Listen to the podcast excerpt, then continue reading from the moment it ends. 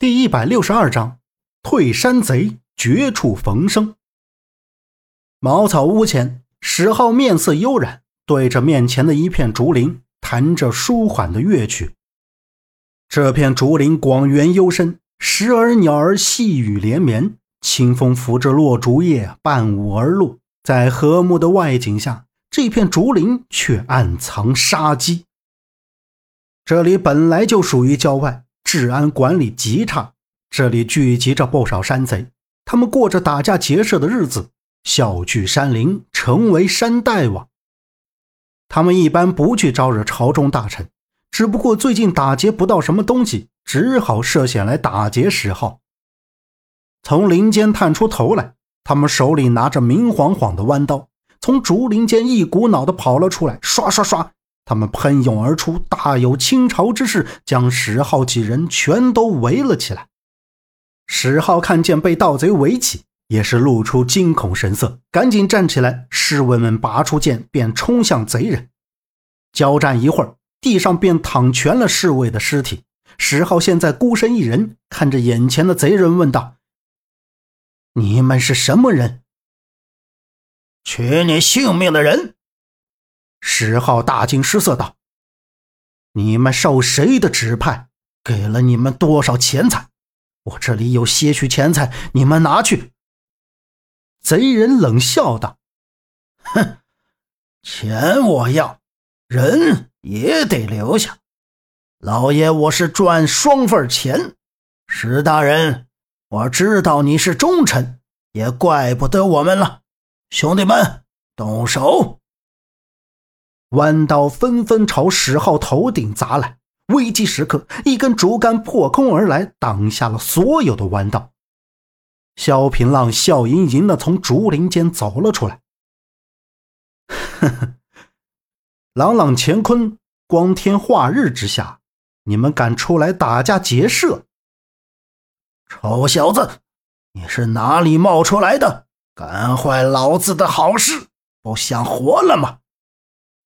萧平浪随手折下一根竹子，一脚将竹子踩成两截，捋干净竹叶，在手里晃了晃，道：“哼，挺趁手的，打狗不错。”萧平浪让石浩不必着急，拿起竹棍，想起他教给姓南用的花子棍法，一招拨狗朝天，便直直冲向贼人。萧平浪的花子棍法，其实这群虾兵蟹将挡得住的。萧平浪竹棍所到之处，贼人都被挑飞空中，传来一阵哀嚎。交手不过几个回合，他们都被打得起不来地。壮士，别打了，别打了！贼人开始求饶。石浩大喊：“留他们性命！”萧平浪对石浩点了点头，转头嘿嘿一笑，道：“嘿嘿，你们是什么人派来的？”贼人有些犹豫。不愿说出口，石浩走了过来，把你们的名字告诉我，我不杀你们，钱财照样给你们。萧平浪脸色一变，威胁道：“你们再不说，我便杀了你们！”贼人们下定决心道：“呃，好，好，好，我说，我说，是风云门派人给我们传话的，他让我们杀了史大人，给了我们银子。”事成之后，再给我们五百两。史浩听完之后，对萧平浪道：“他们都交代清楚了，壮士放了他们吧。”萧平浪道：“若是再敢做这等勾当，我定饶不了你们。”史浩摸出银两，还有几块上好的玉坠，交给了他们，道：“拿着这些钱财做些小买卖，别再聚笑山林了。”贼人接过银两，感恩离去。萧平浪和史浩两人乘了两匹快马，向临安方向走去。史浩道：“京城治安越来越差，这大青山居然也有强盗。先去京兆衙门说一声，让他们派人好好整肃一番。”萧平浪接过话茬道：“京兆衙门神捕被关进天牢，整个京兆衙门群龙无首。”大人若是想报官，不妨到宫城禁卫那里走一趟。史浩捋了捋下巴的胡子，得意的笑道：“呵呵呵你果然是另有企图的。说吧，救我所为何事？